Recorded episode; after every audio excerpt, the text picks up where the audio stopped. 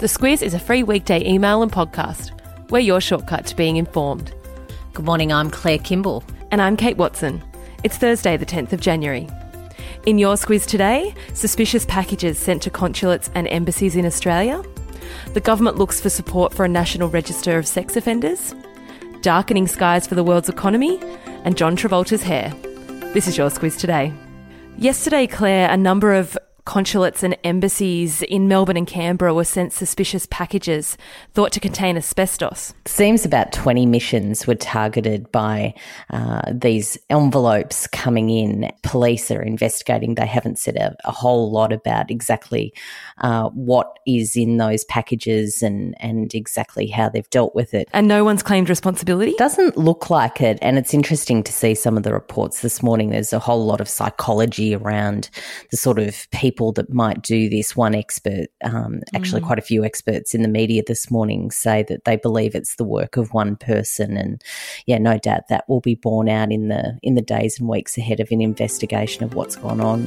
Yeah, in the case of Saudi teen Rahaf Alqunun, the UN Refugee Agency has referred her case to the Australian government. It has happened very quickly, so normally that would take quite a bit of time, yeah, but this has just taken 24 hours, it seems. And yes, given she was planning on coming to Australia and, and had her passport taken from her by someone she believed to be a Saudi official in the end, looks like um, the Department of Home Affairs and Peter Dutton, who's the Home Affairs Minister, uh, manage some expectations yesterday to say that they'll consider her application in, in the usual way. But David Coleman, who's the immigration minister, has apparently um, previously said that they're likely to grant her asylum in Australia. Um, so we'll again wait and see what happens. Bit of waiting and seeing today. That's all right. Yeah. Uh, while we're on Peter Dutton, he's having a busy start to the year. Yesterday, writing to the state and territory governments, urging them to support his proposal for a national register of sex offenders. You're right. Peter Dutton seems to be at the centre of most stories coming out of, um, particularly out of politics at the moment. And yes, mm. it's one that's divided quite a few people in this field. I was quite surprised, I have to say, that the uh, initiative to set up a, a register or a database of um, of child um, abusers wasn't uh, more welcomed by um, by the field. Hetty Johnston, who is quite a well known uh, campaigner in the area, called it a political stunt that would never actually ever happen. Uh, and quite a few other experts said that actually a register is something that um, that doesn't work at best and at worst can actually encourage um, more abuse. So it's an interesting one. And uh, given it's a proposal at this stage that requires the state and territory support, um, there'll probably be processes around it to, to work out whether to go ahead. Yeah, reports today are saying that WA has said they will support it, but the other states are yet to let us know. And details that could be included on that website include the offender's name, date of birth, photo, the nature of their offence, um, and their general location, such as their postcode. Yesterday, Donald Trump gave a 10 minute, highly anticipated national address. Can you give us the condensed version, Claire, in your best Trump voice? oh, I, am really so very bad at impressions, so I won't inflict that on you. Um, oh, but um, yeah, it was a 10 minute tour de force uh, of really just the standard lines that he's been using about why uh, he wants to have a war between the US and, and Mexico on that border.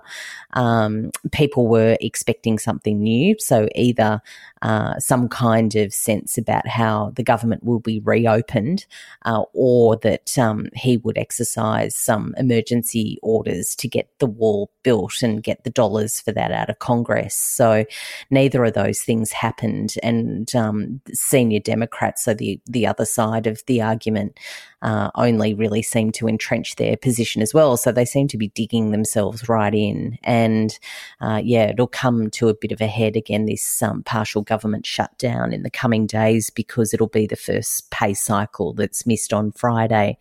Uh, so no doubt the stakes will be upped then. So that's hundreds of thousands of public servants who won't be paid on Friday in the US. Yeah, so about 800,000 um, currently are either working without pay uh, or their jobs are just sort of shut down for the moment. So they're the ones who are in, in the line. That's about 25% of the government that's affected. Mm.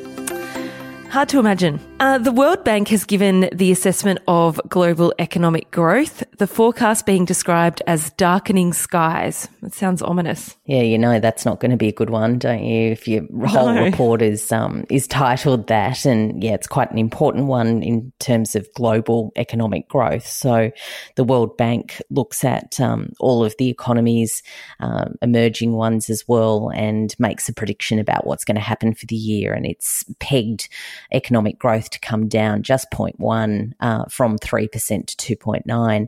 That's still fairly significant because they say that the trade tensions between the US and China, uh, although they're meeting at the moment to, to try and work that through a little bit, uh, could potentially have a big chilling effect on the economy this year. Uh, and also, it was interesting to read that developing countries, they believe, are struggling with debt. And there was quite a bit said last year, you might remember, about China and our region um, saddling Pacific Island nations with big projects that they didn't really need, but it put them under the shackle of quite a bit of debt, which then, of course, has impacts on their on their growth going forwards. On that note, let's head to a couple of couple of lighter stories to get you through the office chat. Aussie actress Margot Robbie is set to play the role of Barbie. There's been a lot of speculation about this Barbie. Apparently, a, a live action movie um, of Barbie was has been in the works for quite some time, and people like Anne Hathaway and Amy Schumer and others had been linked to it. But yeah, formally, Margot Robbie is taking it forward. She'll be great, I reckon. And finally, if anyone was wondering, Scott Morrison's photoshopped sneakers were not his fault. they weren't his fault. Um, I did giggle quite a bit this morning because um, most of the international websites that I look at actually have this story off their front page this morning. So it's filtered into international media. And yeah. um, yes, Shoegate, uh, from our perspective, has probably come to its end. A graphic designer in the Prime Minister's department apparently was working on some concepts for the Prime Minister's Christmas card and uh, had a muck around with the image, but um, it was never intended to be uploaded to the website. So, mystery solved. If you have no idea what we're talking about, jump into the Squiz Today email or will be revealed. uh, what's the subject line? The subject line today is Don't Touch My Hair um, which is a Solange song. She's the sister of Beyonce, as um, she's oh, well yeah. known, and it's a lesser known song of hers from a couple of years ago, but it's one that I've always really liked. And um, I have a number of friends, particularly male friends, who don't like their hair to be touched, so it always reminds me of them. And in relation to the news? Well, we've got John Travolta this morning. Of course, he's de-wigged and has stepped out in public bald. We've also got Scott Morrison, who has asked his um, department that if they're going to muck around with his image, he'd prefer that they mucked around with his hair. And Donald Trump, I mean, you can always do hair when oh, you're talking about Donald always, Trump. So always. I guess it ties into a number of things. Indeed. Thanks so much for listening to the Squiz Today podcast. We're available on all podcast platforms. If you like the podcast, please share it. Have a great Thursday. We'll chat to you tomorrow. The Squiz is a free weekday email and podcast. We're your shortcut to being informed. Sign up at thesquiz.com.au. We talk a lot about cybercrime and hacking because almost every day there seems to be some breaking news about another big data breach. But NordVPN can help protect you online kind of like a cyber bodyguard. It protects your personal and sensitive data while you're online to stop it from falling into the wrong hands. That way, you don't have to worry about keeping your identity and private data safe every time you log on.